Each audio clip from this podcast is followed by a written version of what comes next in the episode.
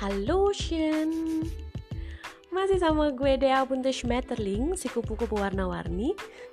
Dan buat kalian yang baru pertama kali dengerin channel podcast ini, herzlich willkommen, selamat datang.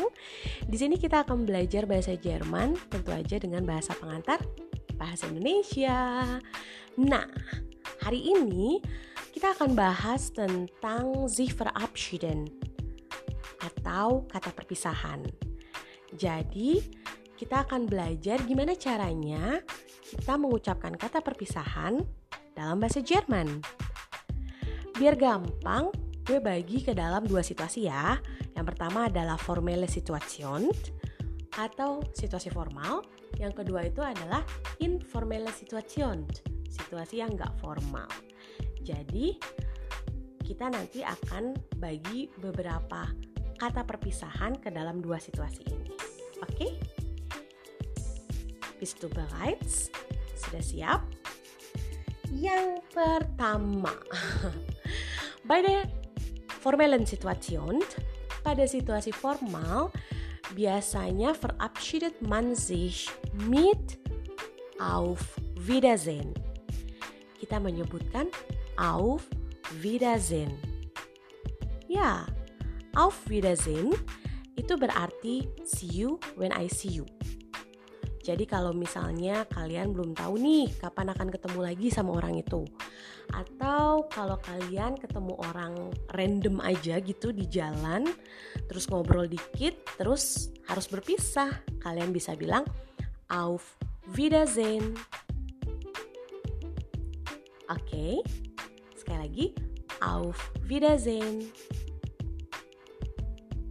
Gut. Bei der informellen Situation, sedangkan pada situasi yang gak formal, misalnya saat kita ngobrol sama teman, atau saat kita ngobrol sama orang yang lebih muda dari kita, kayak anak kecil, atau kita yakin orang ini pasti lebih muda dari kita. Dalam situasi yang gak formal, kata perpisahan yang biasa diucapkan itu adalah Tschüss. Sekali lagi, Tschüss atau ciao. Ya, Tschüss, ciao. Pilih salah satu aja ya. Kalau enggak Tschüss, ciao. Nah, Tschüss atau ciao itu lebih sering diungkapkan sih, diucapkan sama yang baru belajar bahasa Jerman karena lebih gampang dihafal ya, kata-katanya juga lebih singkat, lebih pendek, jadi cepet aja gitu dihafalnya, ya kan? Coba tadi dua kata dalam situasi yang gak formal apa?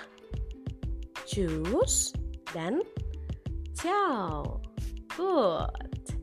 Nah, kata perpisahan yang terakhir ini itu bisa kalian gunakan sebenarnya di situasi yang formal, bisa juga di situasi yang gak formal.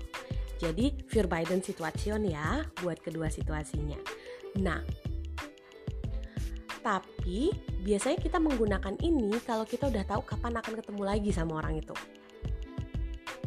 Jadi misalnya, kita mau ketemu besok nih, kita bisa bilang bis morgen, see you tomorrow, kayak gitu.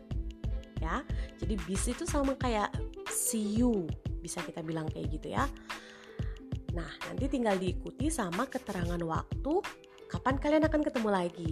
Kalau kita ketemu laginya hari Senin depan, berarti kita bisa bilang bis Montag atau bis nächsten Montag, itu juga bisa. Kita ketemu laginya minggu depan, bis nächste Woche. Kita ketemu laginya bulan depan, bis nächsten Monat. Atau kita ketemunya cuma setahun sekali, berarti tahun depan kita bisa bilang bis nächstes Jahr. Also, gimana? Masih ingat tadi yang pertama kita punya Auf Wiedersehen, lalu kita juga bisa bilang Tschüss atau ciao, dan yang terakhir kita bisa bilang bis diikuti oleh keterangan keterangan waktu yang lainnya. Misalnya bis irgendwann. Sampai ketemu lagi kapan-kapan. Tschüss.